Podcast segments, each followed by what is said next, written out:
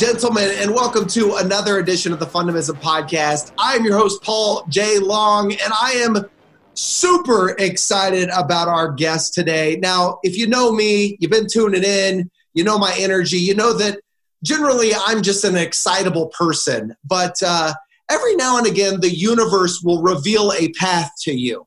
And these names, these individuals, these things, that they just keep popping up in your life.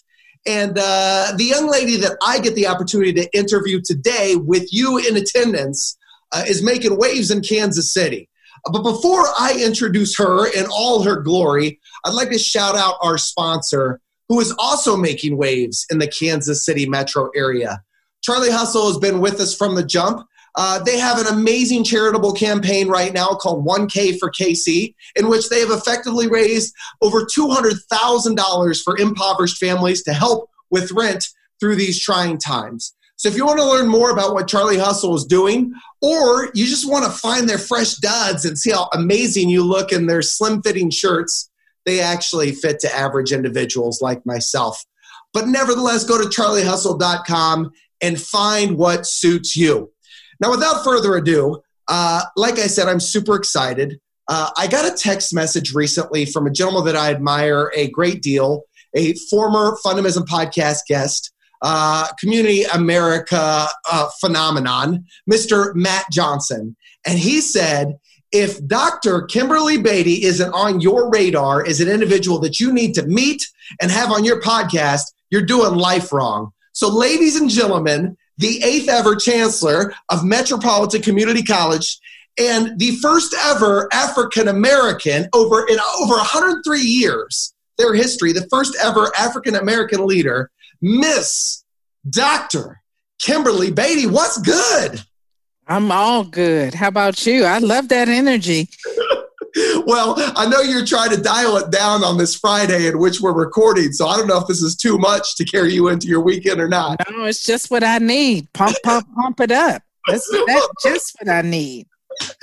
Well, listen, you're an individual that obviously finds strength in life and the interactions of others and making sure that we are consistently improving ourselves, or you wouldn't be in higher education. So before we get down too far in the path of what makes you the amazingness that you are, what do you do for fun? Well, this is probably going to sound really boring, but what I do for fun is I do line dancing. What? How does that sound boring? Yeah. Well, I was going to tell you my other fun thing, which is gardening. Okay. But line dancing and karaoke, that's what I do for fun. I just don't do karaoke where I live. Why is that? Because they're cell phones. Okay. All right. So follow-up question. The fate of the world depends on you. We're in the midst of this international pandemic, social divisiveness, a political landscape that's unlike anything that we've seen before in our lifetime. A lot of heartache and anxiety. The fate of the world depends on you in smashing your favorite karaoke song. What's it going to be? You better call Tyrone. Oh my goodness. You and I are like this. You don't even know it. What do you think about Miss Tina Turner?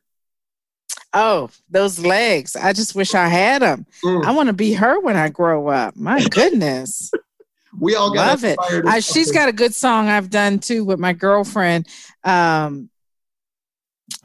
Big wheels keep on turning. Ooh, that's the jam right there. Proud Mary. I couldn't remember the name of it. That's one of my favorites. Mm-hmm. Listen, we turn it up here on... Uh-oh. There you go. Oh. No. I'm going to tell y'all a story. Mm-hmm. Listen, you know the power of music. Like, the power of music is like, it's a great connection. It's the great connector. Like, some of our podcast listeners have heard me tell the story of Tina Turner, what she means to me and specifically my mother. But Dr. Kimberly, I was driving down the street in Austin, Texas, a state that you are very familiar with. Mm-hmm. And, I'm in this rental car, and you've ever been driving down the street and that song hits you like just right, you lose yourself in it, right? Mm-hmm. And so for me, it was this Tina Turner song, What's Love Got to Do With It? And I mean, that chorus hits and I'm just, whoa, what's love got to do with it, right? And then you pull up to a stoplight and you just feel people gawking at you. And it's like, don't sing your karaoke song in the neighborhood in which you live, because you know what I'm saying? And so I pull up to a stoplight, I feel somebody gawking at me. Longest light of all time. I'm like, I'm not looking over there. I know that they're judging me. I finally work up the courage to look over there, and I see this young woman in the driver's side. She goes like this. She makes this arm gesture, like in a circular motion. And I don't know what this means. I'm like, I have no idea what she's doing. Some people often tell me, well, she's trying to tell you to roll down the window. Like I'm driving a 96 Ford Fiesta. And I'm like, ma'am, I think you mean this. Like roll down your, so I roll down my window. And just as the chorus comes on, you know what she did, Dr. Beatty? What? She said, whoa, what's love got to do with it? You have two individuals, completely different demographics, completely different states, completely different genders, and all of a sudden we're bonding over the power of music because we don't give a crap what everybody else is thinking about in that moment. So that's why I found it so important to invite you on the podcast, because you've only been in Kansas City since 2017, based on my understanding, so hold me accountable. Yep. Prior to that, you were in Houston, Texas, doing the dang thing, and you've made quite the wake of just leadership and bringing connection and provoking real thought that is necessary in a time right now where we're so caught up in our own narrative and our own opinion that some people were struggling to see common sense and the factual side of things. So how did you get here? Talk to us a little bit about your journey in higher education and what led you down that path.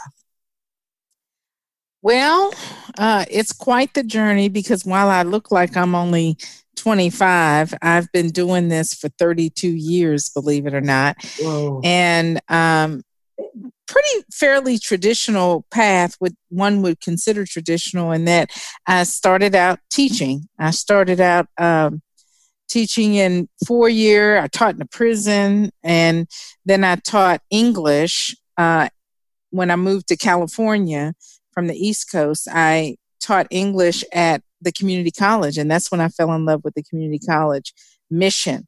And I think that's what has really been at the core of driving me and what I do, and how much I've, strive to be where I am in this seat to have the impact that I could potentially have, is because of that community college mission. So I started teaching at Cypress College in California as an English faculty member, and said, what if I was in an administrative role where I could have broader impact? So then I became a dean at Tidewater Community College in Virginia. And then I said, what if I was in even bigger role where I could have broader impact? And I had the opportunity to, what we would say, jump to the other side of the house, on the student services side of the house, at Tarrant County College in Fort Worth, Texas. And liked that, enjoyed it. And then what if I could really have impact across a huge institution and in instruction, and ensure and design curriculum and make sure that we're serving the underserved and meeting their needs from a curriculum standpoint? And that's how I ended up in Houston at Houston Community College. And I, quite frankly, was real good in Houston, and happy, meaning, and settled, and had no intention on going anywhere anytime soon. And this opportunity just, I was called out of the blue by a search firm, and then began to think, what if I had the ability to transform, serve as a linchpin in a city? And once my husband and I came here, we drank the Kool-Aid. Kansas City, I got to tell you, when they called me, I was like, I am not going to Kansas City. Yep. But when we got here, and the people are just so kind, and the city is really a great city with a lot of potential. And I saw a lot of things, a lot of opportunity that where I could, you know, bring things together. And I'm really happy that that vision is starting to, you know, I'm in my fourth year and things are really starting to come together. The things that I saw when I first came here and the opportunities that we had as an institution to impact the community, I'm really beginning to see that come to fruition. Well, and you're not the only one. I think the individuals with whom you've had the opportunity to work would say the same. I had mentioned that we have several mutual friends. I mentioned Matt Johnson, who serves on the charitable board, I believe, the foundation board, right? And a previous podcast guest, Dr. Jermaine Reed, I think he's on your board of trustees.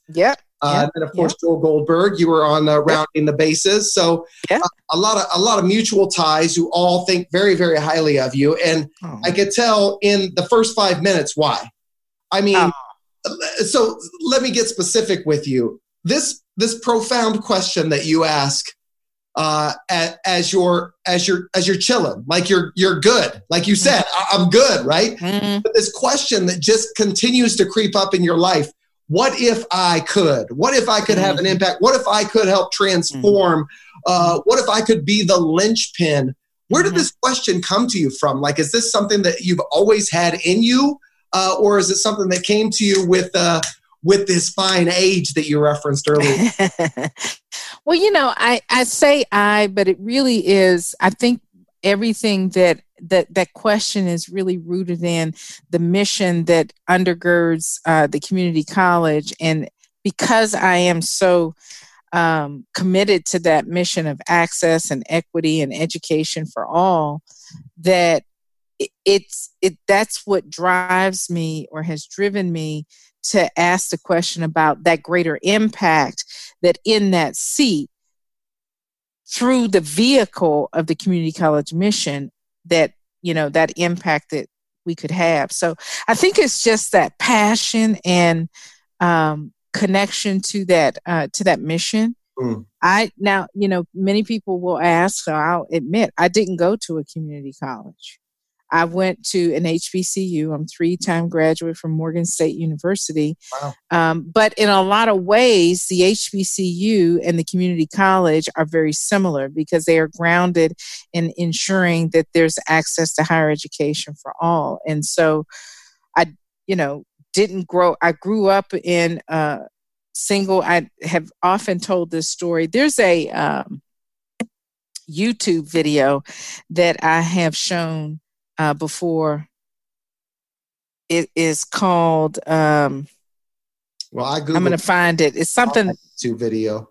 I'm sorry. I said, I Googled it. I Googled your name because you're kind of a big deal. Oh, stop it. And that video popped up. So I know what you're referencing. Yeah. And he uses these Legos to determine, you know, poverty in America and so forth. And one of the things I showed that video, and at the end of the video, I said, you know what's different between me and what he talks about in that video? I was Black. I was not, you know, I was poor. Came from meager beginnings, raised by a single parent.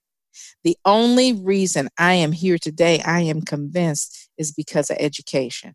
Those are the 4 things that in this video they point out that keeps America from reaching prosperity, especially, and those that fall into that category tend to be in minority populations and so forth.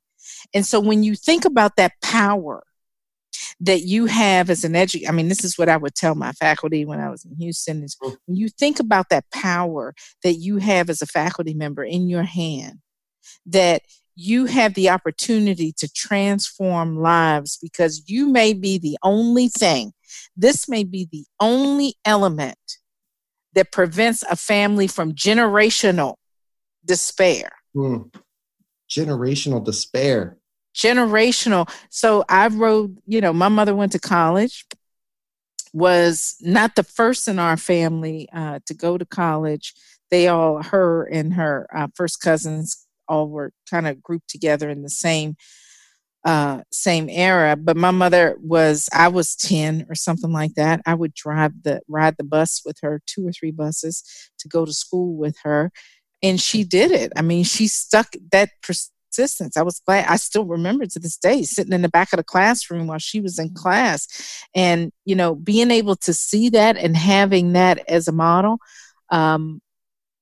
She was raised by her grandmother, and I'm not sure if it was just what inspired her, whether it was our grandmother or my great grandmother or just something within her.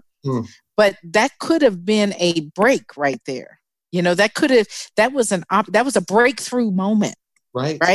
That was a breakthrough moment, and education did that. And so I really, as you can see, get jazzed up about what the power of education can do to transform lives and families and change the path of generations and, you know, making a difference. And that there's a lot of power in that. They're doing it at the universities. I'm not discounting that. But universities have admissions criteria that don't always provide the equitable access to everybody. Right. So, yes. Well, so much there to really kind of narrow down in on. So, first of all, it's easy to get jazzed when you're living in Kansas City. Am I right? Up top. That's right. So, ba-dum-bump. Listen, we got that too. Forgive my ignorance. That was not the YouTube video that I thought you were referencing. So I did not see the video that you're referencing. However, I do want to get back to those 4 items that you listed. What were they again? Education being one of the 4, right? It was education. It was race. It was parents graduating from high school, poverty, socioeconomic level, race, and whether or not your parents were married or not. Yeah. And those were the anchors in this video. Sure. Now, and it's really cool because he used Legos to kind of make the point. It was a great display. As a parent of a 4 and 7-year-old, you're speaking my language. So you bring up a topic that is obviously super sensitive right now and always has been, to be honest, but race. And I got to tell you, I read your bio and I even recited it. You being the first African-American leader in the over 100-year history of Metropolitan Community Colleges. And I had to ask myself, is she offended by that title? Would she be offended if I referenced that? Because when I see somebody like you, I acknowledge all of your greatness. Like, you are an amazing individual. And so I hate to title or say anything about what race you are, because I don't think that defines you. What are your thoughts and how do you feel about that? You know, that's a really good question. So I shared that I went to an HBCU, and I did that by choice. I was accepted to University of Maryland and Syracuse and could have gone to a lot of places. I made the conscious decision to do that because I wanted to have that experience. I was born and raised in Pittsburgh and at Pittsburgh, Pennsylvania. And at that time, the city was very... I didn't know it then. I know it now after the fact, but it was not, you know, I just didn't have the full cultural experience. And so I made that conscious decision. And when I was, one of the first things they teach you is that you're born at a disadvantage in this society, and we're going to prepare you to be above and beyond the best.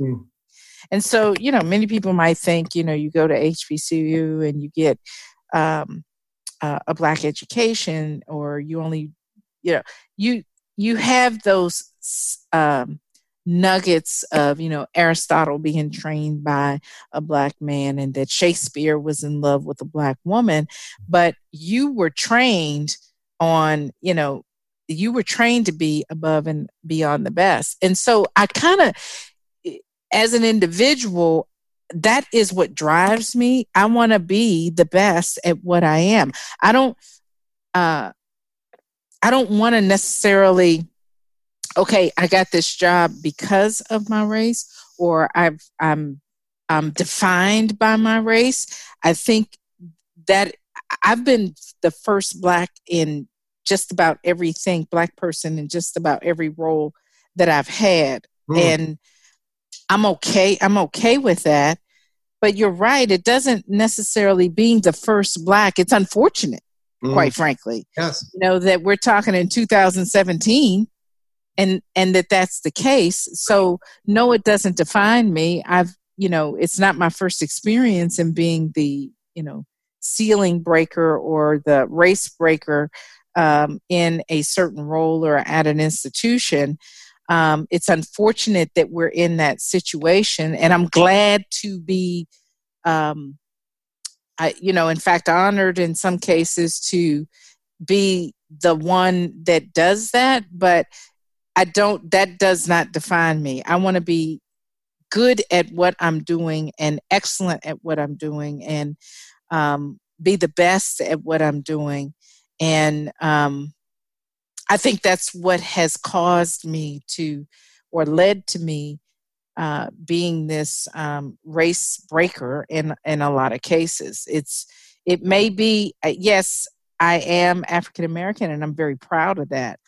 But I'm also very good at what I do. And I don't make any apologies about that. And you shouldn't. And I just want to, I want to thank you for being open to that conversation, because I think that we could probably both agree that dialogue is helpful in just about anything. And people are so uncomfortable. Healthy dialogue, when open to other perspectives, can be beneficial in moving society and ourselves forward, right? Being exposed to different perspectives and worldviews and all that stuff can only help us all become better. So I appreciate you being open to that. And I love that that ceiling breaker title that you gave yourself. And I would argue that you're the ceiling breaker for much more than just being an African American leader. And so I'm guessing that there are so many people that look up to you based on what you've accomplished in your short tenure, although you believe it's very long. But comparatively to life in our cycle, we got lots left to accomplish. But who was that ceiling breaker for you? Like, when you think of individuals, and you referenced your mother going to school, and you briefly touched on your grandmother as well. Who did you look up to for individuals that helped kind of lay the foundation or set the benchmark for some of the things that you wanted to become or do in life? Well, that you mentioned two of them. The first president and my mentor to this day that hired me, Dr. Christine McPhail, she has been a tremendous mentor for me. And she also was a ceiling breaker as well. I'm looking for this video because it's driving me crazy. You're good at multitasking, though. Yeah. And she was one of my mentors as well. But so I've had several over the years, but most recently, within the last 10 years. One woman that I've looked up to, and if I were in my office, you would see her book behind me, is Michelle Obama. When you want to talk about leading with grace, I mean, she just is the epitome of that to me. And I'll never forget, when they go low, we go high statement. And she just really demonstrates and embodies all of the class and what you have to put up with and how you respond to that. And then when she wrote her book, and I saw her book tour, I think it was on OWN, they did a interview with her, and just really getting to feel sitting at her feet in that way. It was really special to me, and I just my respect was already high. It just went through the charts, and so that that's another person that I look up to. One of my favorite authors who I have learned a lot from, and, you know, if he was sitting here, would say he's a mentor, but he doesn't know it because he's way up, you know, way up there in terms of importance and so forth. And that would be John Maxwell, his book on leadership. And I had the opportunity to see him once, and that was another amazing experience because he just pulls up a chair. I mean, there's like, you know, 10,000 people in this room. And I felt like he was only talking to me. I mean, he just was but, you know, I don't know what I've not seen him necessarily model leadership, but what he says about leadership, I use his work a lot in my leadership. So those are the folks, you know, like I said, in addition to my mother and grandmother, those are people that immediately come to mind. You touched on something very near and dear to my heart related to the development of skill.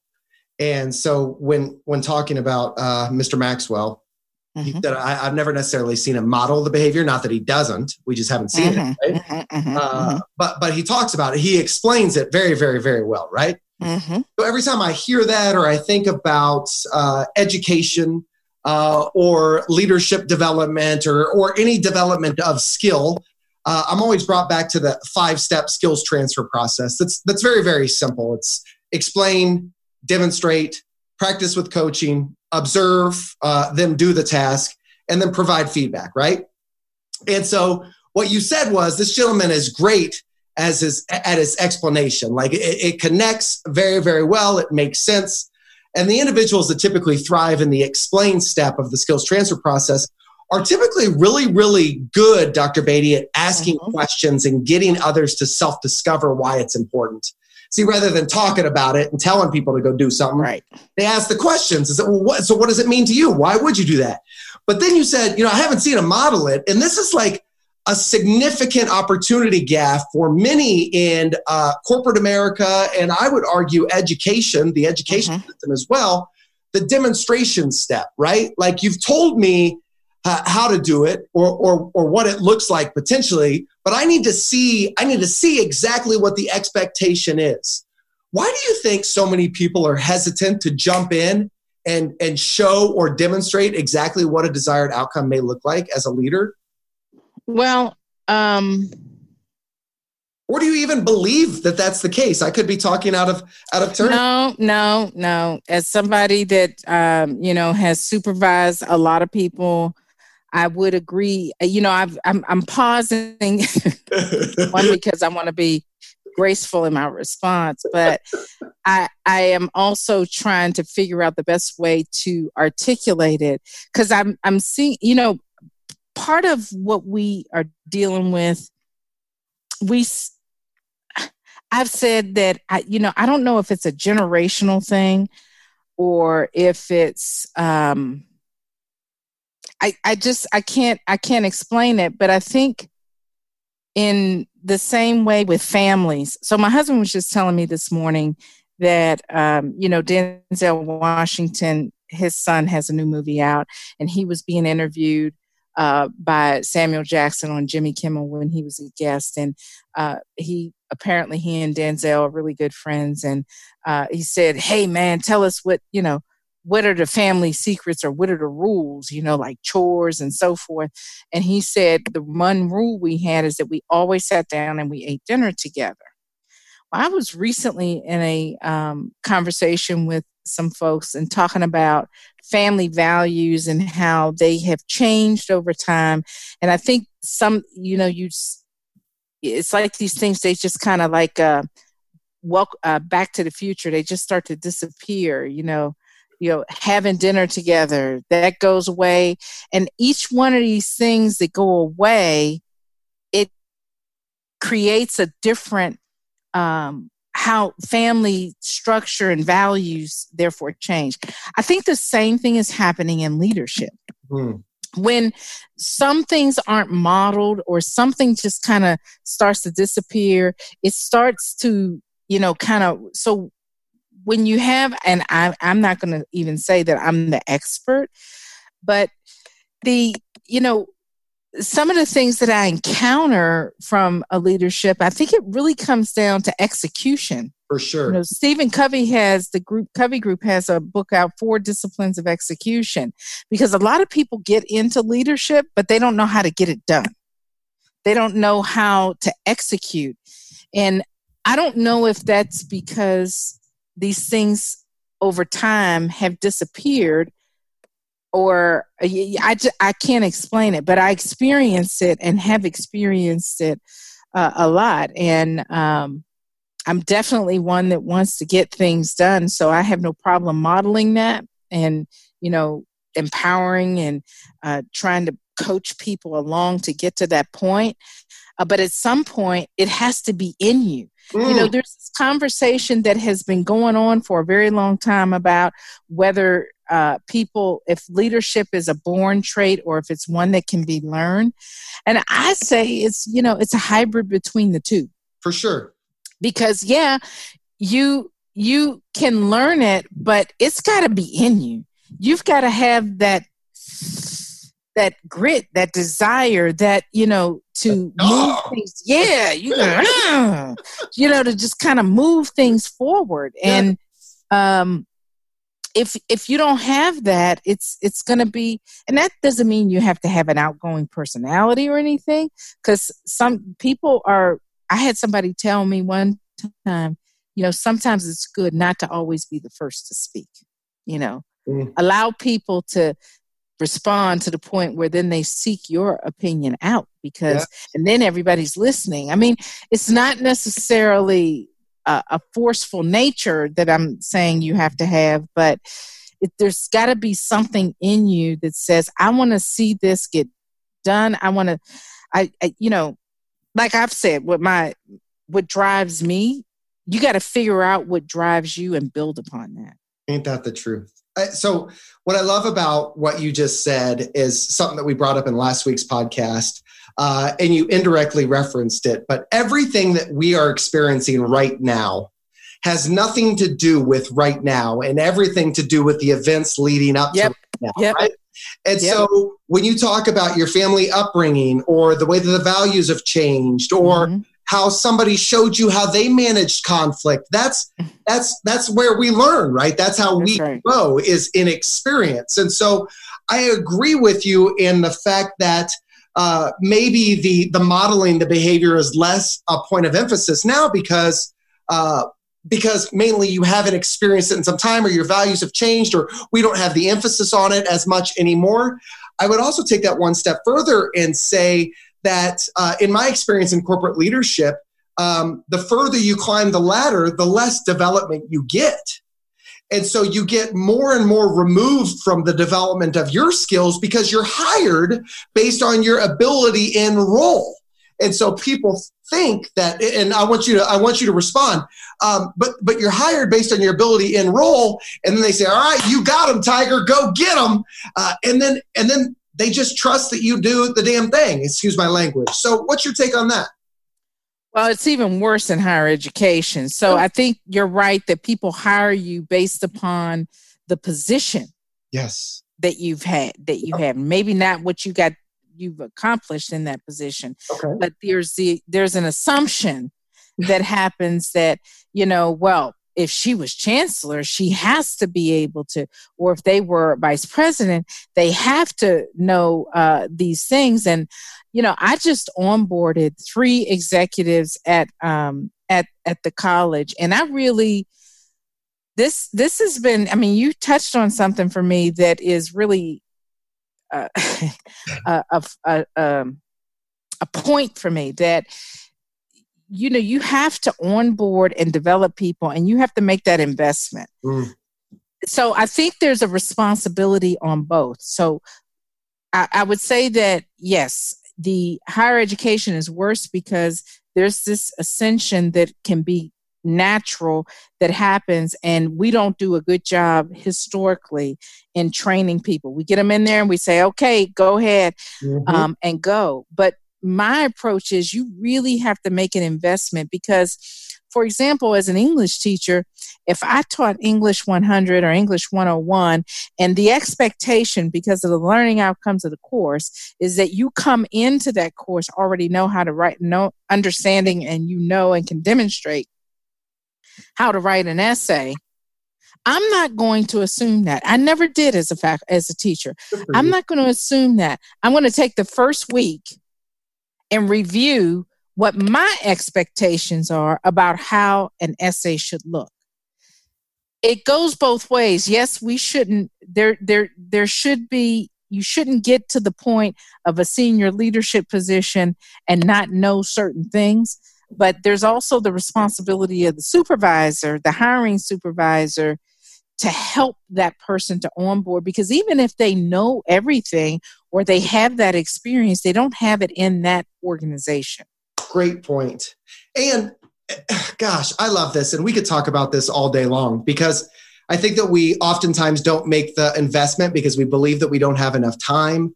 I would say that some of us don't have the skill to be able to model it because of a lack of experience or a discomfort, or let's be honest, a fear of failure, right? We don't want to show our warts. But I think that when you do express that it is a priority, the return on the back end, and that's right. You save so much time and effort and drama, energy, and the cost of hiring new talent, and the frustration of misdiagnosing a performance management problem, because we consistently say, "Oh, Dr. Beatty, it's definitively a will issue." Like I told her what the expectation was. She just didn't do it, right? But we never took the time to really dig in to understand. She maybe said that she understood, but did she prove to you that she could before you said, go get them? You know what I mean? So goodness gracious. I want to talk to you a little bit about your experience in teaching and developing those skills. Before we do, the people want to know, you referenced a legend. What's your favorite Denzel Washington movie? Probably where he was that called Gangster, when he was a gangster in New York, and American Gangster. American Gangster. His line, "My man." And Training Day. Training Day is a good one, but the acting and the plot, and I know it's probably not the most glorious movie, because of the plot and so forth, but the talent, I think that. He's just amazing. I mean, same walk, same talk, same. I was looking at a Soldier Story not too long ago and saw that movie, and I said, "Boy, he was a boy, really young back then, and still had that same walk and same thing he does with his lips when he." Glory. You remember Glory? Yes. Yep. Same thing. Yep. You're talking. Same about. Thing. And the reason why I bring him up specifically, first of all, you referenced him. But when you talk about ceiling breakers and when you talk about individuals just doing the dang thing, I mean, Denzel, if we just sit down, we could have hours and hours long conversations about the bangers that he's put out. I mean, like, I just watched Deja Vu the other night. I forgot that movie even existed. I was just completely, I'm like all in. I'm like, baby, I can't talk right now. I got to watch this Denzel's on. But, but I mean, I think that's the power of A, confidence in your skill set, right? But also B, I guarantee at one point in time, Denzel understood that he had to close the gap on something, right? He didn't get to that skill set. To your point about are they born or are they made? It was a little of both. He's always really wanted to stretch his ability as an actor and find these roles that both showcase his skill set, but also stretch him as well, something that you know all too well about. So when we talk about stretching yourself, you're presented with an opportunity to, I thought I heard you say, teach at a penitentiary. Is that right? Oh, yeah. I taught for a couple of years and did great work at the prison in Jessup, Maryland. I was in Jessup, and I was also at the prison in no, is it Aberdeen? No, not Aberdeen. That's in Maryland. Anyway, quite a ways away from where I was living. I can't remember the name of that up in, but in Jessup, it was a maximum security institution, and that was, I will admit, my most rewarding and challenging. I don't want to say challenging. That's not the right word. The most rewarding. I'm going to go with challenging teaching experience. And I say that because these guys were locked down 22 hours a day. Mm. So I couldn't just go and just throw some stuff up off the wall and, teach it. They were studying. I mean, they studied all day long when they weren't in school. So they came prepared. Wow. So it really was, I admired their tenacity and how they appreciated and didn't take for granted the education opportunity that they had. But it was really hard. It was Jessup, Maryland. It was Baltimore. It was the height of, this was back in the early 90s, AIDS, and that was rampant in prisons. And that prison was probably 95% Black. And, you had people leaving and going, committing a crime and coming back to jail because there were better health benefits. It was difficult. You really have to have a heart of stone to do that type of work, but it was rewarding at the same time. I remember the Valentine brothers, they were these twins that had, they were 17 and had life plus natural life plus 80 or something crazy like that. But they scored the highest in the state on the GED test. I mean, they were just, so anyway, it was, it got to a point where it became a conflict for me as an African American to see that it was not rehabilitation. It was, more, they had education, but the things when you're working in a prison that you experience, that you see, that you take for granted, having a pen and things like that, it's a challenge. So after that, I moved to Southern California. So the exact opposite. So, the experience with the Valentine brothers, I mean, just hearing that on the surface, mm-hmm. It's got me thinking that has to be one of the critical, experiences like that drove you to really pursue a lifetime career in higher education, thinking about these two young men that scored the highest score in the state on the GED, but here they are in mm-hmm. prison for life plus. Was that a byproduct of, do you believe, their environment? Like, do you feel as though when we go back to those four things that you referenced earlier, mm-hmm. like if presented with a different experience in life, that maybe, just maybe, potential would have been expanded? Yeah. Mm. Yeah, I do. I really do. It's so sad. Yeah, it is. Did you ever, when presented with that opportunity, were you ever fearful? Presented with what opportunity? The opportunity to teach individuals in the prison system. No, I never was actually. No, I wasn't. And again, I think it's because philosophically I just found the video. Hey, we're 45 minutes in. She found it. I know. Yeah, I that's funny. I think because at my core, it's always been about, serving the underserved, access and equity and, yeah. So I was never afraid. I can remember being in the classroom and it was a bad storm and the electricity went out, and I just was like, stay calm, everybody. That's your inner dialogue coming out. Yeah. It was a very rewarding experience. I can imagine. And life altering, I'm sure, in terms of establishing some of your own personal foundations, or what we call the F in fun.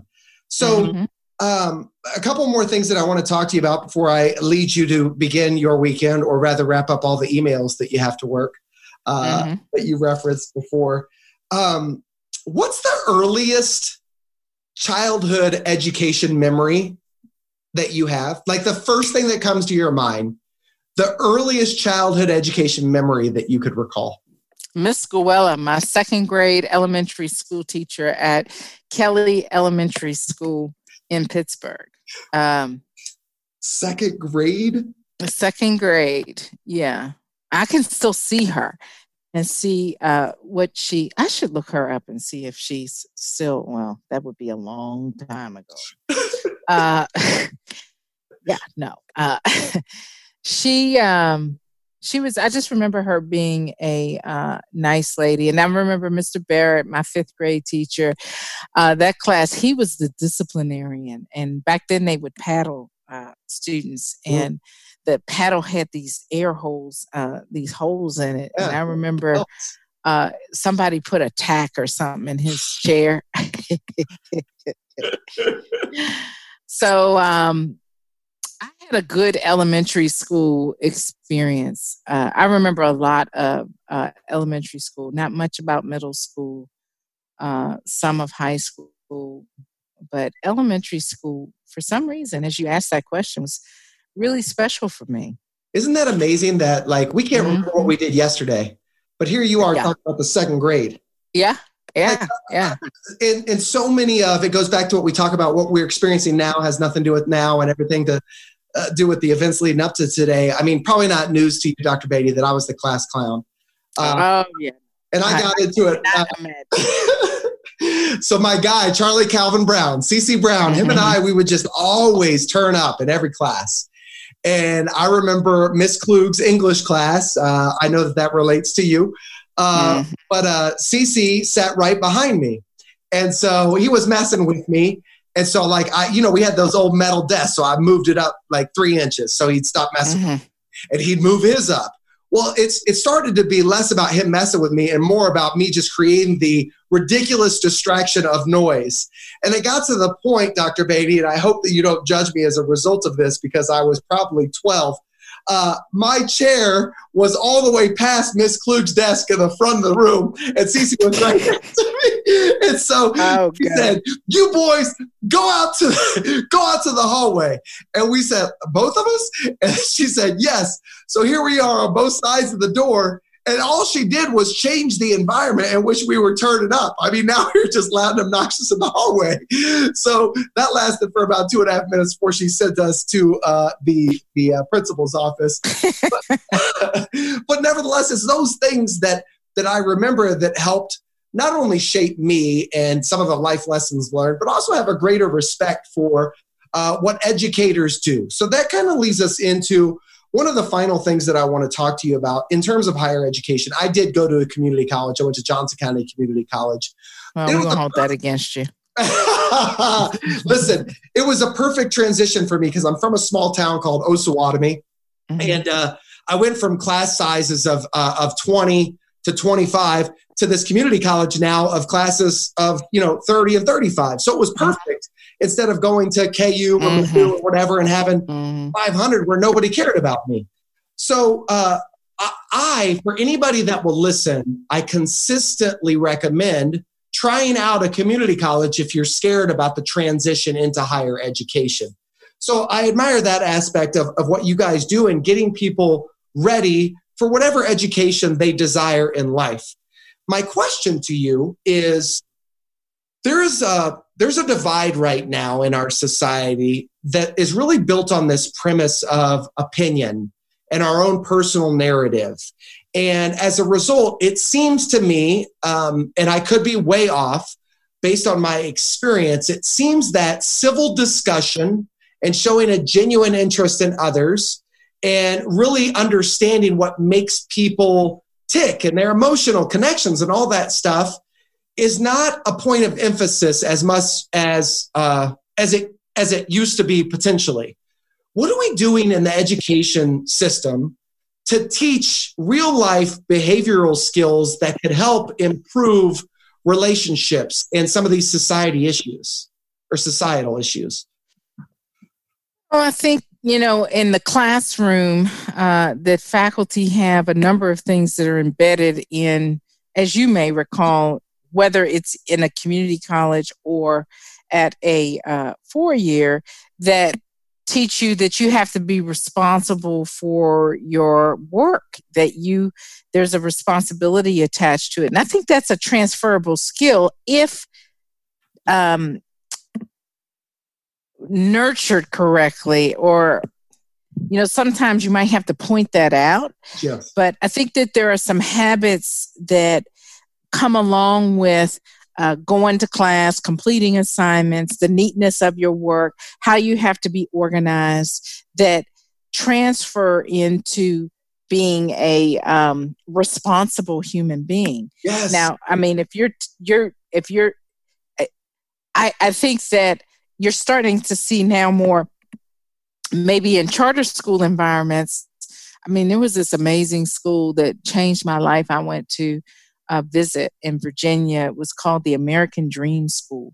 And they did they really focused on character development, where they had them do handwriting. No, you know, they don't teach handwriting. Yes, anymore. That's what I'm talking about. Stuff like that. Yeah, stuff like that. How to write a note. Yes. And not just say, yeah, or yes, or, you know, in a text message. Yeah. Yeah, or the emoji and so forth. You know, Ellen had a show once. I record Ellen, and Ellen had a show once. It was hilarious, where it was a phone book, and she gave it to, it was like a millennial that she had there. And she said, here, I want you to look up a radiator, how I can get my radiator fixed. And you should have seen how this girl was fumbling through this book. She said, oh, let me check here. Oh, no, let me check. I mean, she couldn't figure out how to find it. And then she put, this was the funniest part, she put in front of her a dial phone that had, you know, where you used to put your finger in it and turn the dial. And she was like, she couldn't even figure out what to do with it. Mm.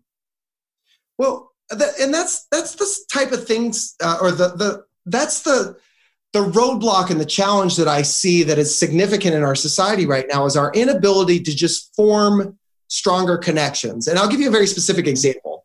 So, or leveraging the resources mm-hmm. that we have at our fingertips. To your point of the old-fashioned phone book mm-hmm. Or the rotary phone. Mm-hmm.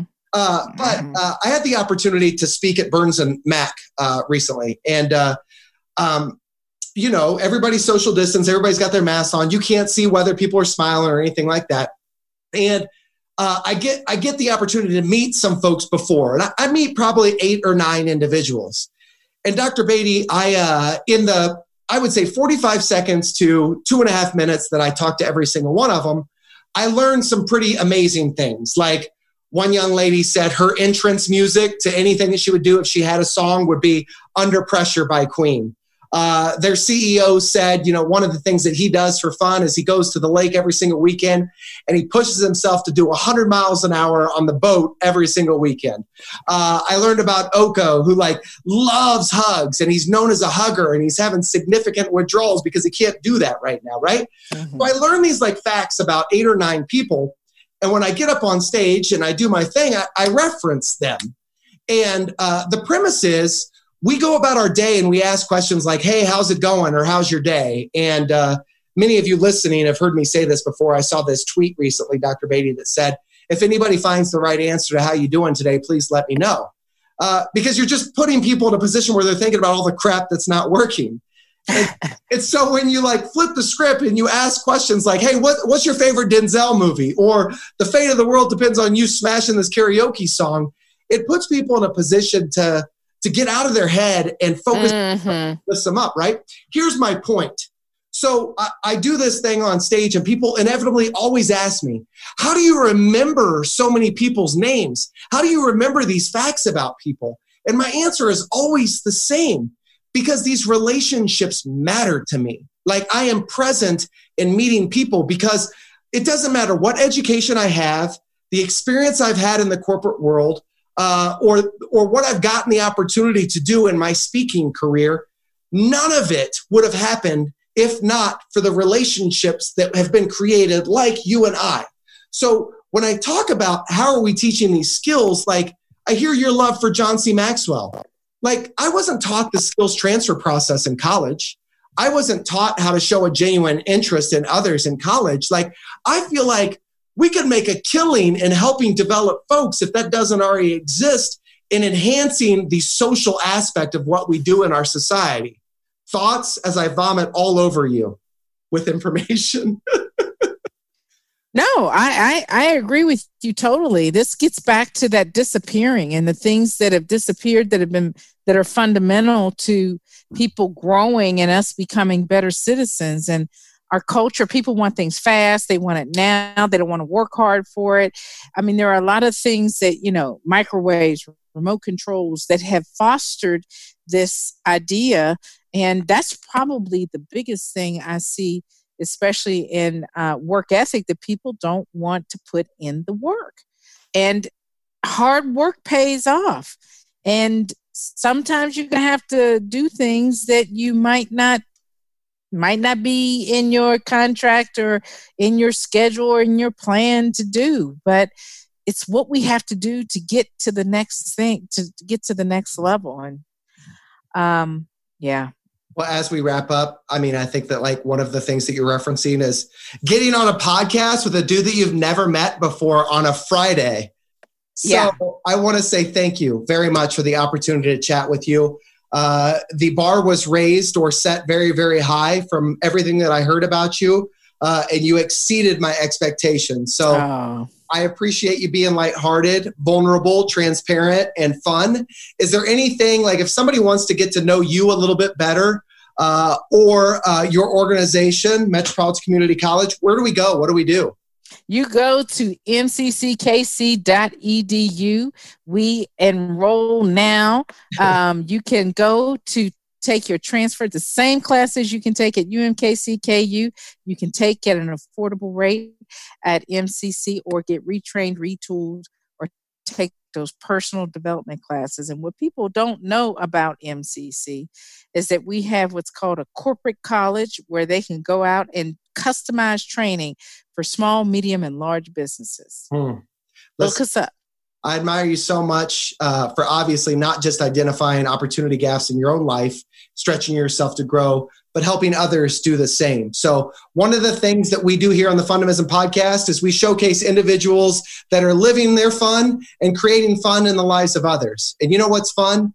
Consistently finding ways to grow and get better. So maybe, just maybe, Metropolitan Community College is that for you. We'll have all the details in the show notes. So from the bottom of my heart, I want to say thank you, Dr. Kimberly Beatty. It's been an absolute pleasure. And to the Fundimism podcast listeners, go out and have some fun today and create some fun in the lives of others. Until we see you again on the next one, deuces. Be safe, smile often, and have fun.